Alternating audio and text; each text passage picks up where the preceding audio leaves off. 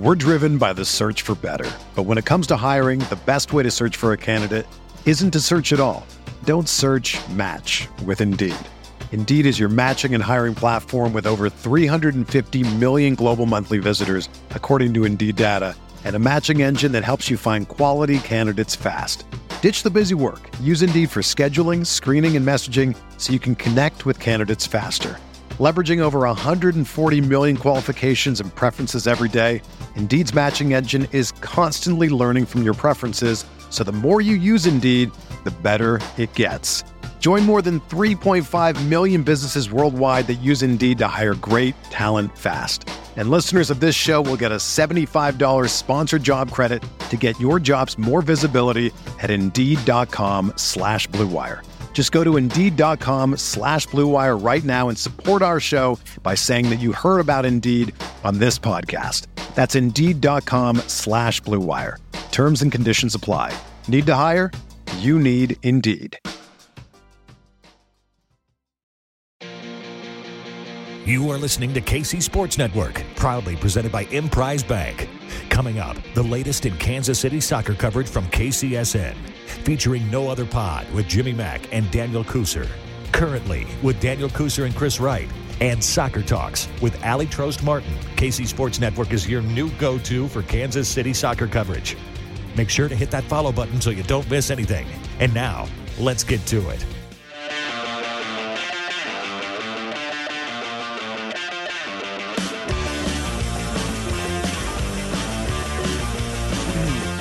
Ready? I'm ready. What's going on, everybody, and welcome back to another node of No Other Pod. I'm Jimmy, and I'm back as always with my good buddy Dan Kooser. Dan, I don't know how long we're going to be able to to extend into this season without saying we have a victory pod, but here we are once again. Yeah. Uh, I don't care. I don't even care. What are we doing here? What, I mean, do we? What, are we doing? I, uh, you know, I got something funny to tell you though. By the way. I uh, Right. blew out my biceps on Friday and cannot straighten my arms. That's Uh, not fun. Blew 'em out. So I'm a T Rex. I'm, I'm, like, uh, I'm like Ricky Bobby. Don't know what to do with my hands. So, what's the recovery for that? Oh, I just keep stretching it out, keep moving, get the blood blood flow. I've been m- doing the massage gun on there very lightly, you know. Oh man, that dude. sucks. Well, They're not torn like or you're- nothing, but it's whew. okay. Well, your biceps are having a slightly better time than Sporting Kansas City is. We'll say that. They- if you full on tore soccer. then- Yeah. Well, there is soccer. If you want to talk about soccer, we can talk about soccer. I guess. Unfortunately, there is soccer to talk about. But we, you know, before we get to the soccer, we did get a uh, a new rating and review, which it's been a little bit. Uh, you want me to go ahead and read that one? It's short and sweet. Go for it. All right. It is from Eric Schneider, MD. So I assume this is a medical doctor, which uh, we appreciate. It's uh, keep it up, five stars. says, Love you, Dan and Jimmy. Great fan pod. That keep up. Great feeling for the fans of SKC. So thank you, Dr. Okay. Schneider. Uh, we appreciate it. That's what, you know, it's hard to do when the season isn't going how any of us want. And let me tell you, this season is not going how any of us want it to go. So, uh, but we appreciate y'all listening. And uh, yeah, it is what it is. We'll see if we can talk about what the heck is going on. I don't even care, Jimmy. Like, I, dude, give me a reason. give me a reason to care right now. Well, I don't even. What are we doing? It's it's interesting you say that because I do. After we actually talk about the game, I want to talk about that exact thing because I think that is the danger that Sporting Kansas City is facing right now, and that is the danger that the club ownership and the front office and and everybody in the club is facing. And and I have some thoughts, and we have an email uh, from from somebody that I want to read that. Um, I was thinking Yeah. some of this stuff already, and, and I thought the email articulated it very well. Um, there's been some threads on Twitter that I thought articulated similar things very well. Uh, so, but we're going to talk about the game a little bit first. Um, I do want to give out a, a shout out to Nate Borland. I met him after the game, one of our listeners. So Oh, you shout out to Nate. Nate. It was Nate. Cool. Yeah, uh, he caught me off guard. I felt bad. I had my headphones in, and all of a sudden I could tell someone was talking to me, and I was transcribing a Johnny Russell quote, and so I was a little, I was a little frazzled. It wasn't, I wasn't on my A game, so I apologize, Nate.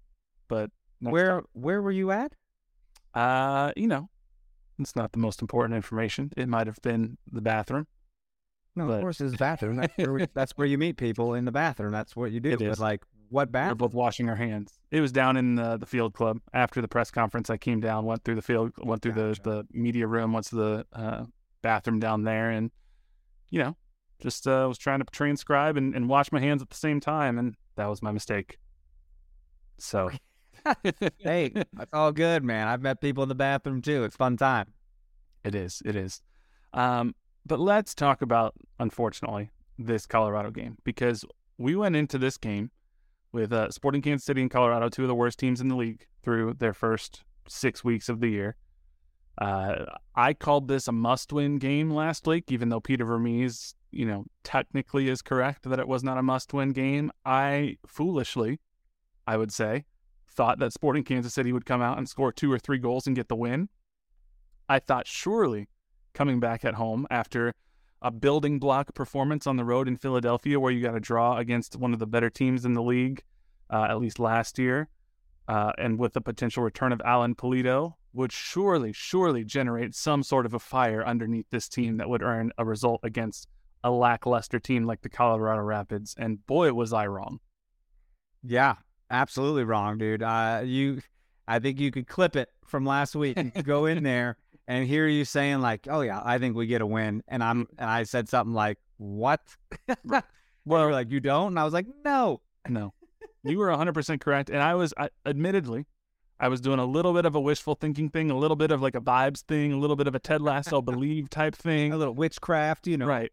Just like at some, because for a while, you would look at the underlying statistics, the advanced stats, the expected goals, expected points, etc., shots, and you would say, surely this has to regress to the mean at some point. We've said this about St. Louis that they're outperforming all of what their advanced stats are showing. And now suddenly you're seeing St. Louis drop games 3 0. They're losing at home. They're kind of falling back to a little bit more of what they should be.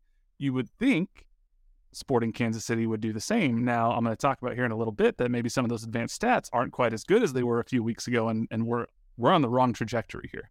I mean, okay. St. Louis got tore up by a really good Seattle team. I mean, let's not, you know, let's give Seattle their credit here. You know, they're they're firing on all cylinders. They But we're over here freaking just trying to trying to buy a goal, man. Trying to It's bad. do little things. Oh my God, my my Sporting KC play of the game is when Alan Pulido sees Felipe running in the box and just scoops it over the back line, and Felipe one times it. Totally difficult shot, Mhm. absolutely difficult and asinine shot, but would have been insane had Right. that happened.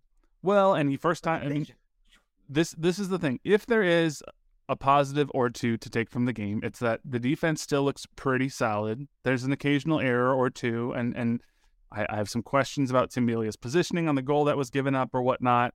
Could Pulskamp have done better? Who knows? It's all Yeah, I don't want to play that game. I don't know. all- Pulskamp and Melia, they're whatever. sure, sure. I think six to one, half a dozen to the other. They're probably about even when it all is said and done.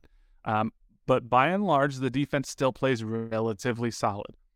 The offense is anemic at best, and that's what's so frustrating. Is it's hard to clearly identify a singular reason. And and early on in the season, we could identify the reasons as well. They don't have some of their key playmakers available. They don't have Alan Pulido. They don't have Johnny Russell, etc which I I still think was a fair talking point to go over.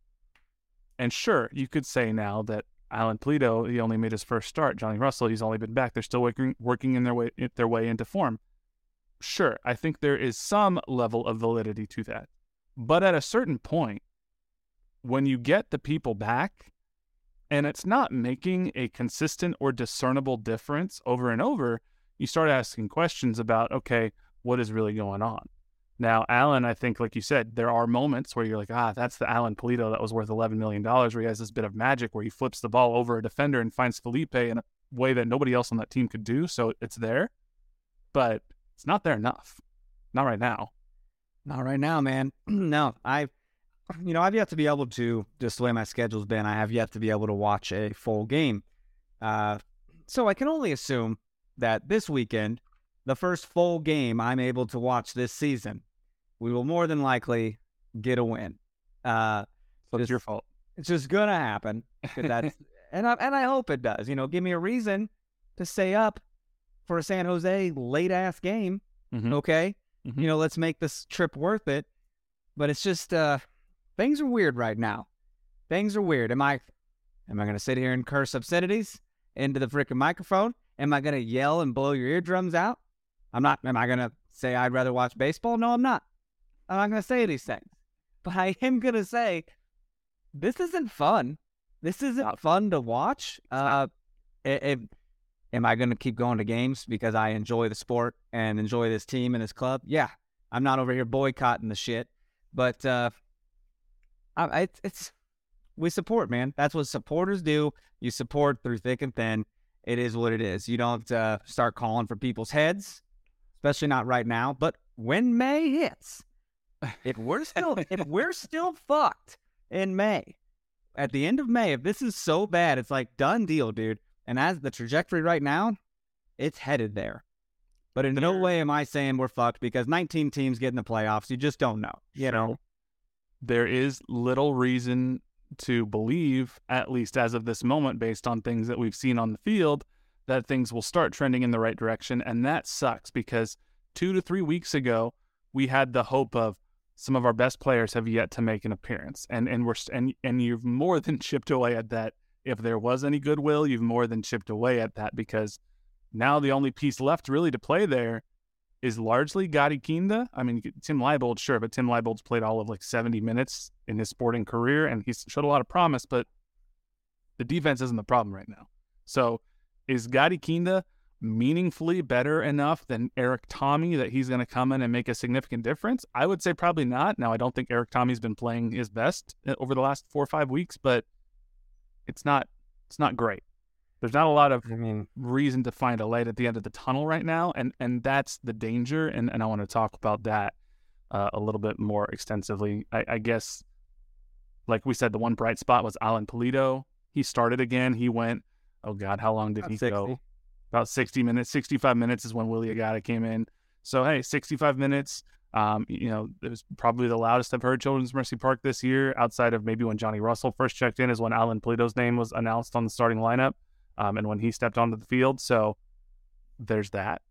Uh, it doesn't. but It doesn't matter. Like it. Did he do well? Sure. He he Sure. looks. He made some opportunities and stuff, but we're just not finishing things.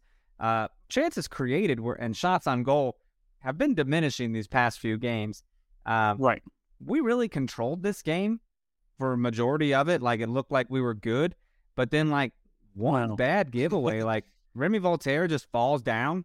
I don't know if he was trying to get the foul from Diego Rubio or what, but I don't think he was trying to get a foul. I think he just fell down. And some people called for a foul on Rubio, but it, it's not.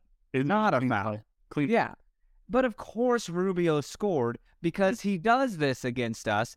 Um, I don't want to say I, I wish he was on our team still, but I mean he's scoring goals, so yeah. Guess I Yeah, wish he was on our team. he stole it from Remy, and, and basically Remy's only real mistake of the game. Remy Remy was fantastic, and, and Yeah. he takes it, and it was it was Rubio and Barrios who were running basically one on two on one at Castellanos, and Rubio. I'm not really sure what Melia is doing on this play. I am. He's he's trying to play the pass. He's he thinks he's going to lay it off to the guy, and he doesn't. but Barrios is running the other way. I think he, eh, he, if anything, he's trying to cover far post. But the only the gripe I have maybe, and I'm not a goalkeeper like expert, so I just Melia is a little far off his line, so it doesn't give him as much time to react and see where the ball's going. And I think Rubio knows that because he has Melia leaning far post, Oh and right as Melia is hopping to his left, Rubio just slots it in near post, and there's not a chance in hell Melia can get to it by the time he hops over. So sad deal, man. Very sad deal. Uh, outside of that, though, there's not a whole heck of a lot to talk about here. It's just another time giving up a late-ish goal and not being able to come back. the only other key moment I think that's worth talking about is in the 67th minute, we pulled a St. Louis. We got given a gift in the box. It was Alley. Colorado, yes, Colorado Rapids uh, defender Ronan um, just flat out hits the ball across the face of the Colorado goal, finds Daniel Salloi probably five yards in the box, and there's Daniel Salloi, there's Willy Agada, Salloi bungles the ball a little bit, but you got to get a shot off. You, at minimum, have to get a shot off. Salloi can't really get the ball out from under his feet. He then tries to lay it off to Willy Agada, who it's a terrible pass, too close to a Colorado defender. And three seconds later, Willy Agada is facing away from the goal with the ball completely surrounded by three Colorado defensive players, and we get zero shot attempts off of being gifted a ball to a wide open forward inside the opposing team's box. That's the type of thing. We outshot them, what, 16 to 8, I think was the final official stat. Yet somehow it was only two on goal. It feels like nobody wants to shoot on this team. They're shooting just really low percentage chances and no and they're waiting for just I guess when they're in the box the absolute perfect shot window and it's just not going to get there and nobody's shooting. And that's a problem. Yeah. So, 100%. You can't you use in that situation you got to get a shot off. Johnny Russell was there. He could have gotten a rebound and tapped it in. So, somebody's got to do better and and I mean, two goals through seven games now. Is that it? That's holy shit. that's not that's not acceptable offensive output. It's not great. Uh, it's it's so early. It's so early, but man, but it's getting not as early. It's get it's it's like if you don't right the damn ship now, you're in trouble, and you're losing those points at home like that. That's just scary deal, man. They they got they got people big mad out there. They do, and I want to talk about that a little bit more. But first, we're going to take a break, and we'll be right back and talk a little bit more about the reaction. A sports network for today's fan. KC Sports Network. Podcasts, YouTube, social media, live shows. KCSN. We're driven by the search for better. But when it comes to hiring, the best way to search for a candidate isn't to search at all. Don't search match with Indeed. Indeed is your matching and hiring platform with over 350 million global monthly visitors, according to Indeed data, and a matching engine that helps you find quality candidates fast. Ditch the busy work. Use Indeed for scheduling, screening, and messaging so you can connect with candidates faster.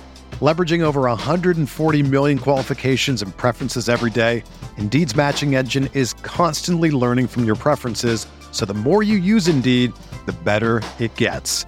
Join more than 3.5 million businesses worldwide that use Indeed to hire great talent fast. And listeners of this show will get a $75 sponsored job credit to get your jobs more visibility at Indeed.com slash BlueWire. Just go to Indeed.com slash BlueWire right now and support our show by saying that you heard about Indeed on this podcast. That's Indeed.com slash BlueWire. Terms and conditions apply. Need to hire? You need Indeed. All right, we are back. Hello. I was getting my screens all set up here and ready to go. Uh, it's this game sucked because now if you look at uh, the standings, again, it's early. Not that the standings really matter, but Sporting Kansas City dead last in the West, uh, behind even the LA Galaxy. Even though uh, we both have three points, the Galaxy have played one less game. Our goal differential is both minus six. Uh, the only team in the league that is arguably worse uh, than Sporting Kansas City is the Montreal Impact. Um, although they have played one less game and still have three points, the biggest difference is they have a negative 13 goal differential. So there's that. But Sporting Kansas City, through week seven, officially has the worst offense in the entire league because we have two goals scored for us, which is the absolute lowest across the league.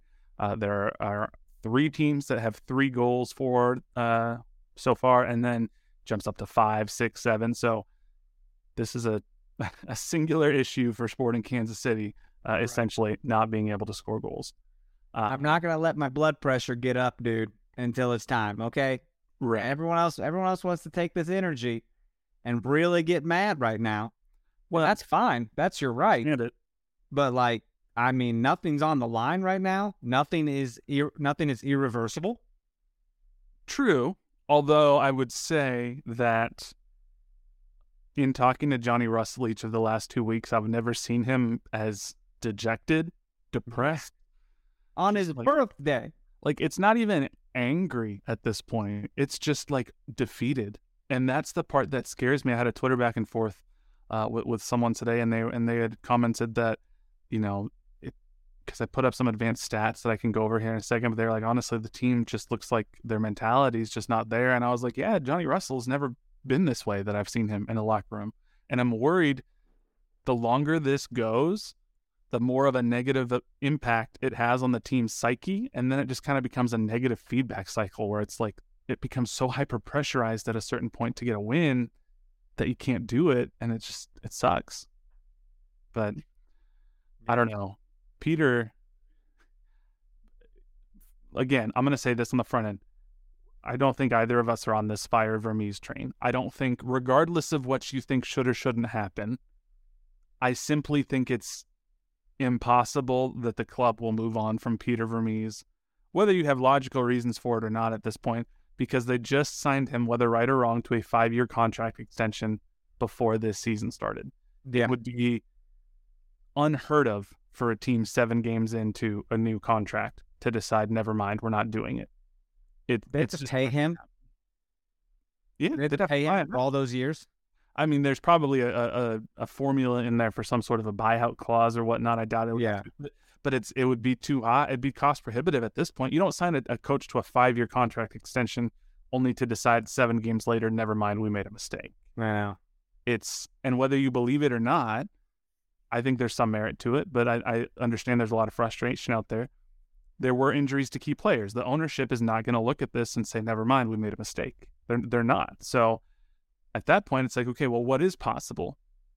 And Peter was asked after the game by Daniel Sperry, you know, where are you in assessing where this team is at right now? And Peter's response was, quote, I'd like to score some goals. I think that's the biggest thing. If I look at the game, I think the first half was kind of a back and forth, a little even. Second half, we were all over them, but not enough high quality chances. So at the end, we don't get the result. You get burned on the play and they score, but we have to score two or three other goals with all the domination we had in the game. So he thought they dominated. He said, I want to score some goals. I think that's the biggest thing. And he got a little ridiculed on Twitter for it because I mean, that is the biggest thing. That's how you lose. That's how you win. and this is the thing with Peter sometimes. I get I understand what he's trying to, to say, but I think sometimes he's so like matter of fact factual that I think he it, it um he doesn't help himself all the time. Like with the um you know, there's no such thing as a must win game unless it's a cup final type deal. Like especially when the temperature of the fan base is already kind of getting where it's at. I think sometimes You wait. help. You wait till we lose this opening round U.S. Open Cup game. I swear to Wait. God, I no, don't even put that in the universe. Go ahead. Go ahead and let me know how that press conference goes. That will not be a safe space, my friend. You will not be safe. Well, you know, and um, you know, he was asked, okay, what does the team need to do to to create higher quality chances? Now, I'm going to defend the the people in the room there asking questions a little bit because I have seen some people say, why don't you all hold him accountable for this more? One, it's a tough thing to to get real answers out of somebody immediately after when they're in that emotional state.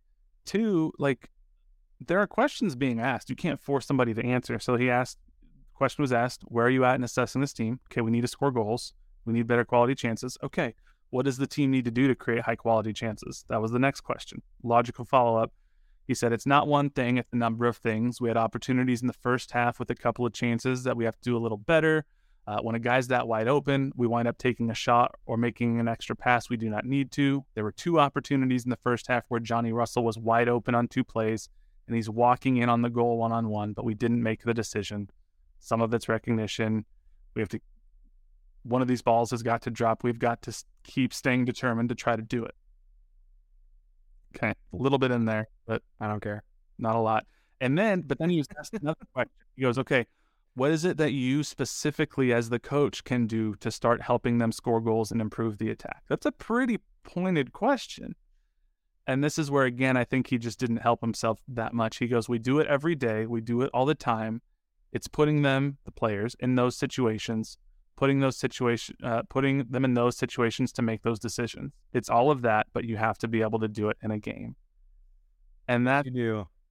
that's the part that I think didn't sit well with the segment of the fan base that's already out on Peter because there's a, an interpretation and it's not necessarily unfair when okay what can you do to help the team score more and the answer was well it's stuff we're already doing So I can oh. understand why it would be frustrating if you're already doing it. Then why isn't it happening? And and so that's the that's the self awareness. I think sometimes that he's so matter of fact that he, he doesn't help himself, and maybe mm-hmm. doesn't care. But you're not getting anything out of him after games. His best press conferences are the ones they do on like Thursdays mm. before a game.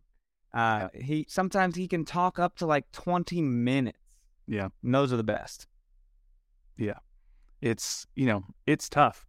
Um, you mentioned, and and even you know going through the questions, you th- there's the danger for Sporting Kansas City here isn't even anger because anger means that the fans are still they care and they're passionate.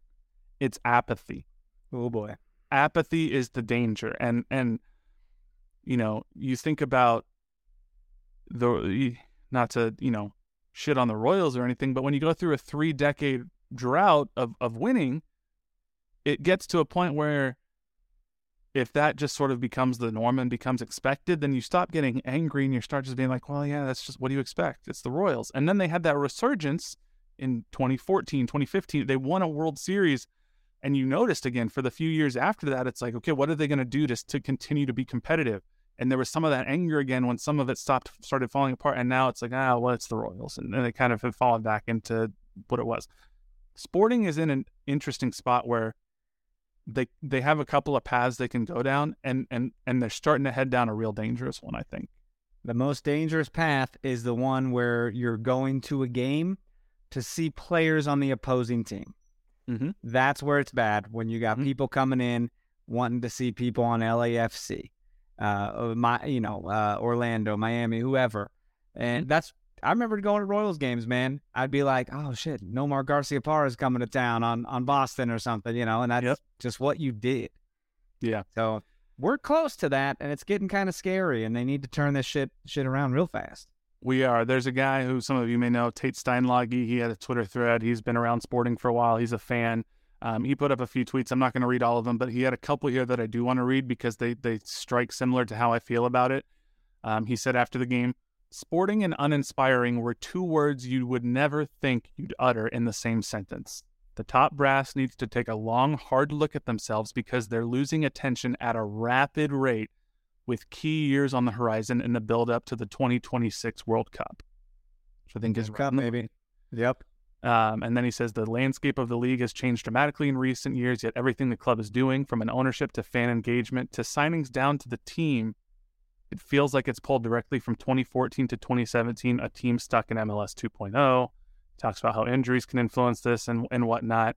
Um, and, and he's finishes saying Vermes certainly has questions to answer, and I always appreciate his candor. But for me, ownership bears the brunt of this. This club feels faceless, a team that is playing in Kansas City rather than the embodiment of Kansas City. And that's a massive problem and a shift from where things were.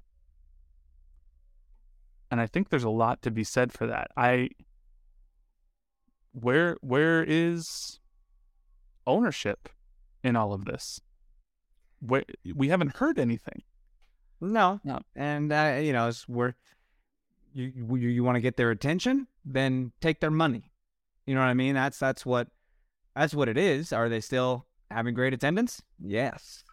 Are they still selling their $160 jerseys? Absolutely.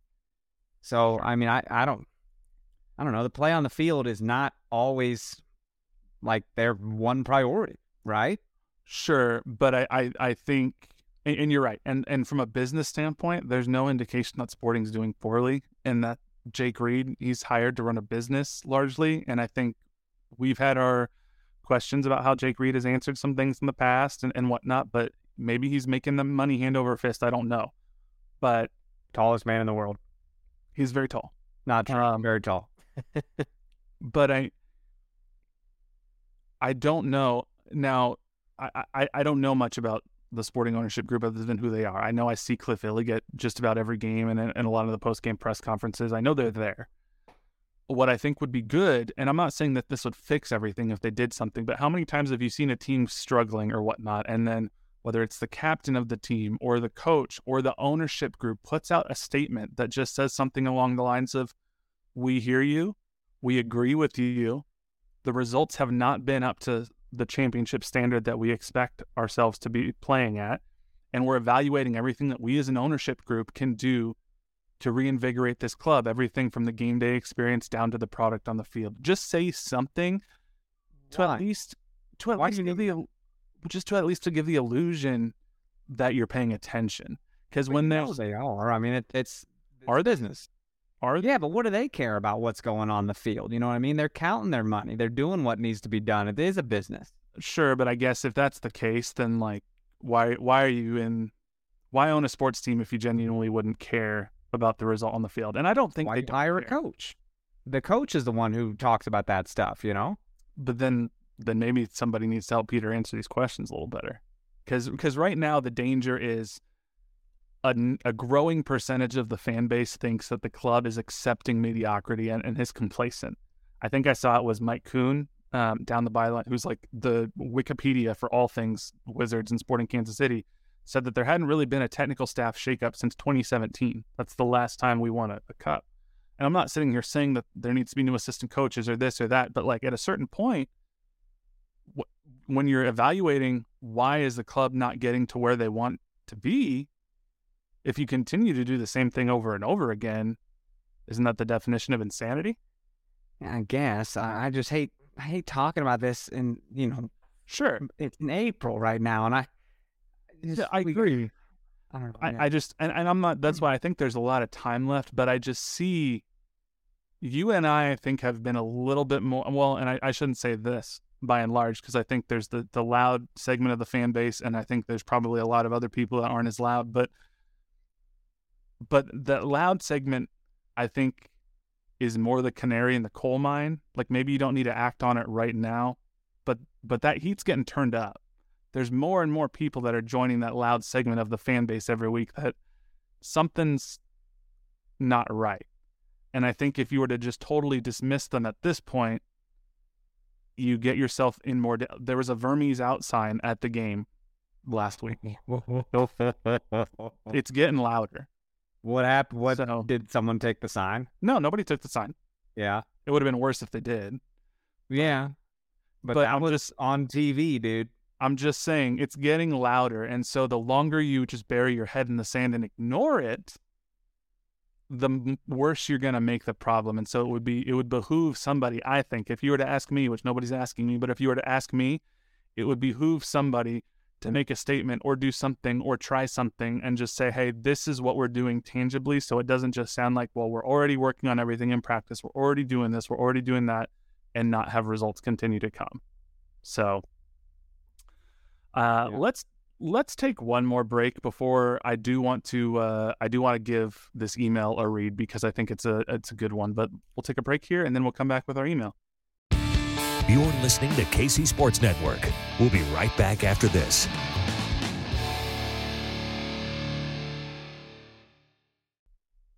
All right, we are back. So uh, shout out to Alex Brown, Alex Brown KC on Twitter. He's the one who sent us this email.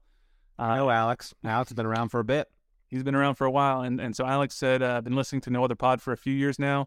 Just want to give my thanks for your coverage and offering a fun perspective on watching the club. I listen on Google Podcasts, which for some reason doesn't allow you to write reviews, but consider mine five stars. Appreciate it. Oh yeah, noted. Uh, he he continues to go on thanking us and, and talking about um, you know that the podcast has helped him helped him get through a lot of times uh, when he didn't get to watch the team while he lived in Texas. So appreciate that.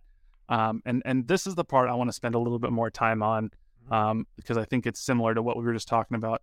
He goes, I want to get to the state of sporting Kansas City. Obviously, things are not going well on the pitch right now.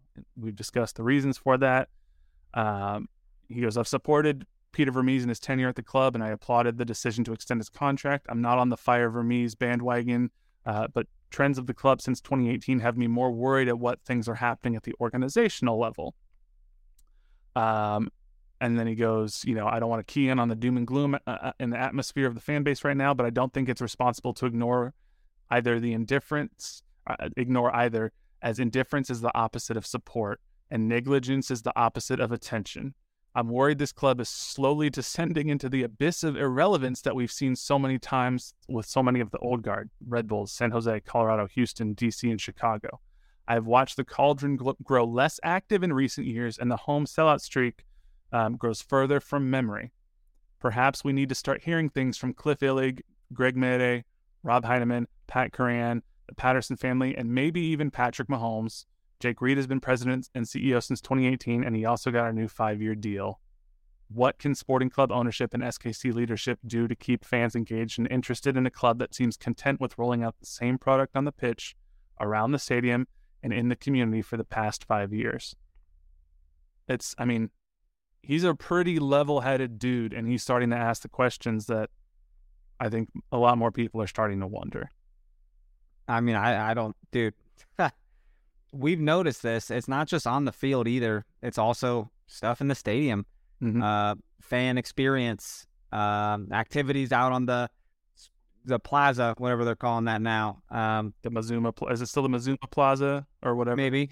Yeah. Um, even season ticket renewal uh, rewards aren't as uh, enticing. Mm-hmm. Uh, concessions, not so much. It's it's I don't know. I don't know where they're saving money and what they're putting that towards, or, uh, or just you know the rich get richer, and then there's poor ass podcasters like us. So I mean, what are you gonna do, man? Yeah, it's it. This is he even says he goes. This is a big philosophical question to unpack. Don't feel like you have to open it up, but I think there's something to it, and I want to explore it more. And I'd be curious if you're a listener, you can tweet at us, you can write us an email, like tell let us know your experience.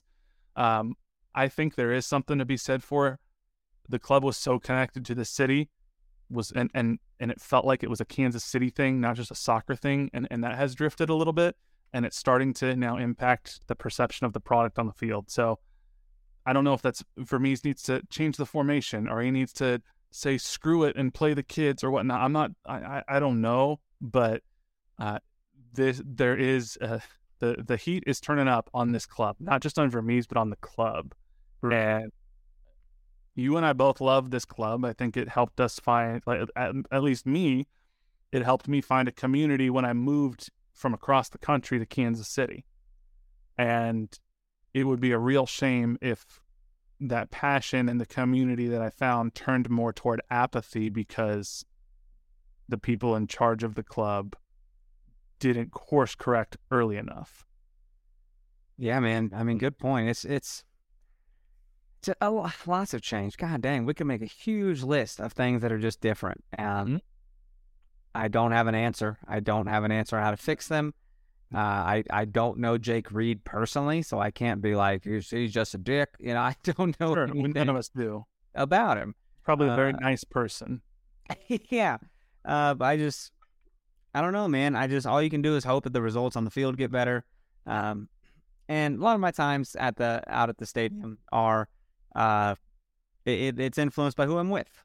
So I've I've usually got my wife and uh, mm-hmm. our buddy Chris with me, mm-hmm. and it's just always a good time, anyways, because I'm with them. So yeah, I look forward to getting out there to the games. I still enjoy being at Children's Mercy Park, but I also understand if there are people like our guy Bob, and I haven't heard from Bob about this specifically, but he comes down from Nebraska for. Mm.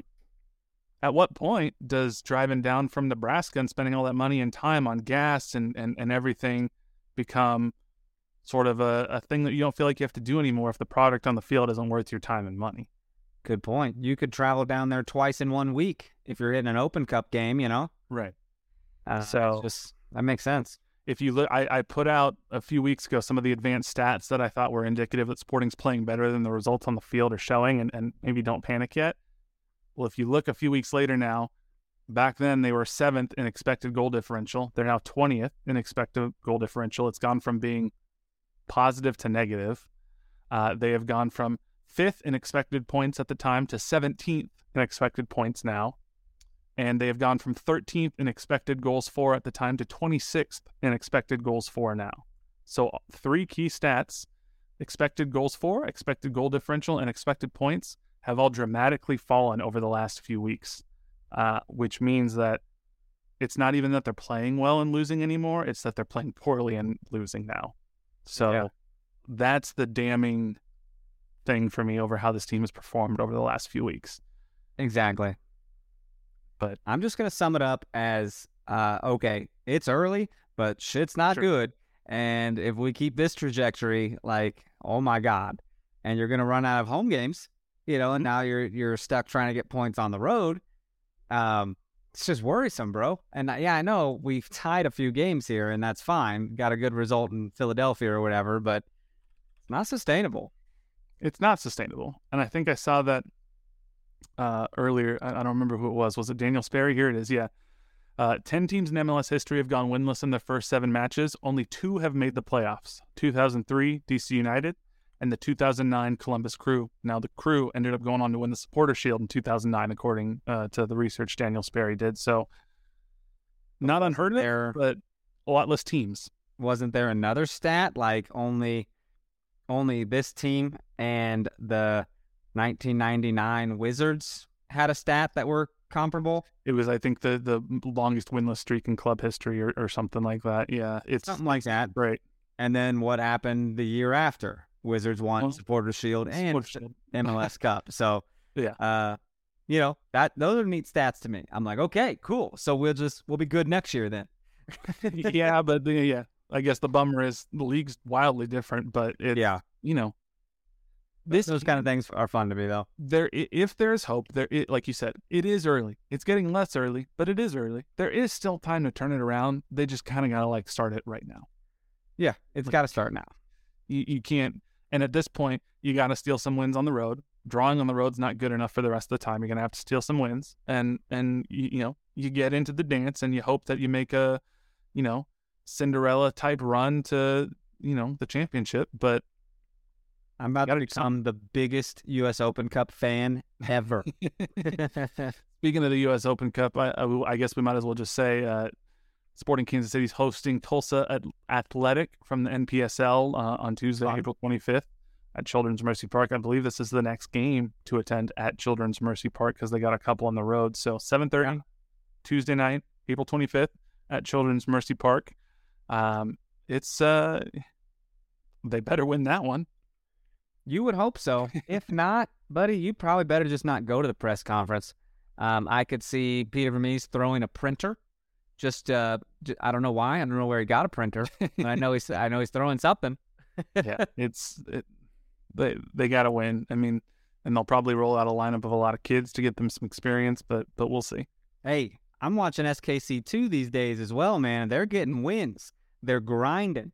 Cisneros is scoring bangers. Cisneros getting in there, dude. Uh, uh, McIntosh is getting some time and goalkeeper. They they had like seven SKC loanees mm-hmm. playing the game over the weekend. Mm-hmm. Uh, it's just cool to see Ozzy come back from that you know pretty bad injury he had. So yeah, yeah, it's pretty cool. So maybe there's some some bright things in the future, but you know it's right now it kind of sucks. So um, and Johnny on his birthday, man, we couldn't get Johnny a win at home. I like, felt so uh, devastating. I felt so bad. I mean, he's got he's saying the right things, you know, eh, but it's just, you know, he said that it's not even frustrating anymore. He can't even say the word in his mind that he wants to use because he wants to curse and he knows he can't curse. Right. and and so it's just like he knows it's unacceptable, and and I'm sure as captain it feels terrible. He's he's you know he's only been back for a couple of weeks, but he's probably thinking, what can I do individually? You know, he's out there trying to do his Johnny Russell thing, split defenders, and he's shooting passes back into the box in a dangerous area, and there's just nobody there. Nobody there, man. But Goff, oh god, That's, I just every week I'm just like, this is it's un, it's unacceptable right now. Things are just weird. Mm-hmm. Uh, I want to say brighter times are ahead. I just don't know how much I believe it. That was the trap I fell into last week, and now we travel to the San Jose Earthquakes, who they have a you know a, a, a relatively talented team um, with with some young players who who can make some noise. Jeremy Ebobisse is a very talented uh, striker uh, or winger, depending on where he plays. Cade Cowell, a young up and comer. Cristian Espinoza has got all the speed in the world. Jackson Yueill. I mean, this is a this is a, a pretty dangerous attacking team that is able to score goals. They're sitting right now uh, sixth place in the West, um, seven goals for eight goals against. So they've allowed the same amount of goals that we have. So they're they're playing relatively well defensively, but they've scored five more than we have. Um, they're 3 0 and 1 at home. So they are very strong at home. This is not an easy game, and they might be fired up even more because did you see what happened with San Jose and the Red Bulls during their game? This whole controversy? No. There was an alleged incident incident of racism where um, on the field, on the field in the middle of the game, Dante Vanzeir of the Red Bulls allegedly said something, and you see Jeremy Ebobisse kind of just like flip, and he gets right up in his face and starts yelling, and all the the players get in uh, Vanzeir's face, and and and clearly something's going on. And there was a near 21 minute stop because there was 21 minutes of stoppage time added on at the end of the second half because there were questions of would the players even continue? They were so upset by what they alleged was a racist slur that was used that uh, they were demanding that the Red Bulls sub Vanzeir off. Uh, they ultimately did not. Um, and the, the, Earthquakes players got together and ultimately decided to continue to play. Excuse me, continue to play. But you can go on Twitter and see uh, the reaction. There's articles on ESPN, and it's made it to CNN. This is a thing that Major League Soccer is now investigating, but they're fired up, bro. So, I mean, we so we don't we don't know what allegedly was said. Um, is there an alleged something out there? I, I mean, I can I can take an educated guess if it was a, a, lot of the black players who got very upset and said that there was a racist slur that was used. We, I mean, you can. You think a white person dropped the N word on this person? That's what that's what it seems like. The allegation is. That takes some freaking. It's not totally good. piece of shit balls. Yeah, like it's what? not good.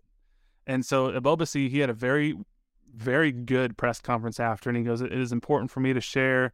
Um, is I know what I heard, and the reason why I felt after lengthy lengthy conversations, we should continue to to with the game is the player who said the word claimed it was not aimed at anyone in particular, which is interesting wording because I wonder if that means he didn't necessarily deny saying it. He just said I didn't call any of you that in particular. But uh, um, Ebobisse, you know, he said it's important we dig out all the facts. I want to be as open as possible here. Um, there's a lot of uncertainty. Um, but he just, you know, he was like, I know what I heard, and my teammates know what we heard. And their coach, to his credit, Luchi Gonzalez, was very supportive of them and said, My players said they heard it. I believe them, and there's no place for racism in this game. So unreal, dude. Unreal. Now they have that, and they went on to, to draw the game 1 1. Um, Cristian Espinoza scored the equalizer after the incident happened. So they were fired up, got the draw, and now they're hosting Sporting Kansas City. Uh, and they are uh, undefeated at home, and we are winless throughout the year. So cool. seems like the perfect storm for a wonderful game for Sporting Kansas City this week. Go team. Uh, just things are just oh my god! I gotta tell you, buddy, I've been double been double timing over here. I got the KC Comets playoff game over on another screen. Yeah, and uh, five to five, man, with nine minutes left. Bad deal.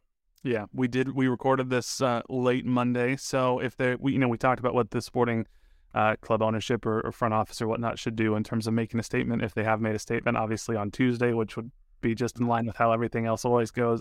I don't expect it will, but um, that's why we haven't talked about that yet. But uh, I just I'm not feeling great, man. San Jose, I I don't. I could sit here and say, yeah, sure, I'd love to get a draw. I'd love to get a win. There's nothing that has been shown to me on the field that leads me to expect that they will. Nah. Um, and San Jose's attack is pretty dangerous. So I'll be the most interesting thing, I guess, to me is what kind of lineup is Peter going to roll out there? Gadi Kinda was questionable. Are we going to see Gadi Kinda be available? Um, how long is Tim Leibold going to be listed as out for? Who's going to be the keeper? I don't. okay, there are questions here. Uh, uh, you know what? I don't care. give us, give us something, man. Like you said, show us something new that that gets us excited because when the team is clicking, you see the sparks in their passes, in their runs. You see it, but we haven't seen it. It hasn't been a thing for a little bit. So, and that's what's so frustrating is I still maintain that on paper and individually, this is the most talented team Sporting Kansas City has ever had. You look at these individual players: Alan Pulido, Erik Thommy, Willy Agada, Johnny Russell, you know, Remi Walter, These are very very talented players. I was talking to someone today who's a Sounders fan who's like, dude, Erik Thommy's really good. I was like, yeah, he's, he's been playing pretty poor though. He goes, I, I know, but I watch him and I can tell he's got talent. Yeah. Which is true. But something is not being put together right now. It's not coming together. And it needs to change quickly. Yeah, I don't know, man. I it's it's it's kind it's like camaraderie needs to be better. They they all need to go on a camping trip or something and just totally bond over something. Reset something. it's just um and at a certain point, you know, when it takes you so long to win, then like when you finally do get your first win, it's almost like patronizing applause. Like the rest of the league or even Sporting KC fan base will be like, "Oh, congratulations, you finally did something you should have done a long time ago." Not really fair, right? But but it's got to start somewhere. So hopefully, eventually, we'll get to come on here and do a victory pod, and hopefully, eventually, Sporting Kansas City will go on a win streak, and we'll start to turn this thing around, and we'll start to rack up some points because, like we said, as shitty as it's been through the first seven weeks, there are so many teams that nine of the 14 teams make the playoffs. They're still only four points out of a playoff spot. Exactly. You can make that up in two weeks. It's so insane, right? Two games make that up. So it's it is like, a long year. Can't count them out. There's plenty of time left. Uh, but you can be mad. Just don't count them out. Be mad.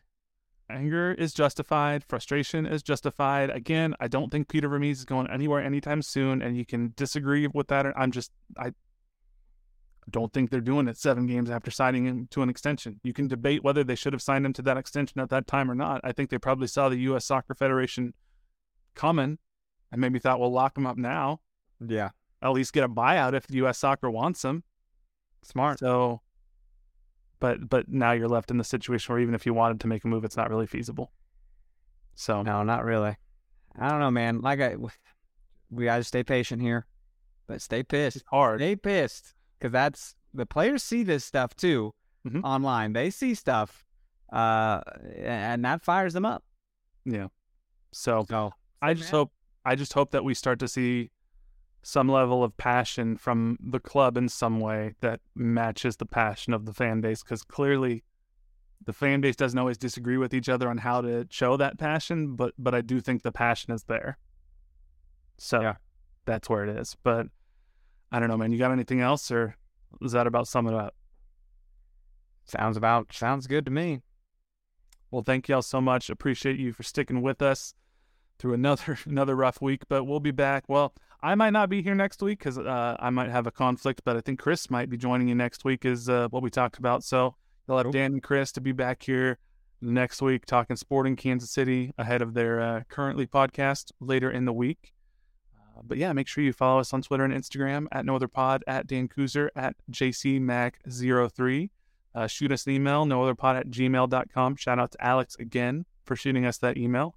Check us out on YouTube KCSN Soccer on YouTube. You can watch our video uh, version and see Dan's faces and our reactions and everything to what's going on.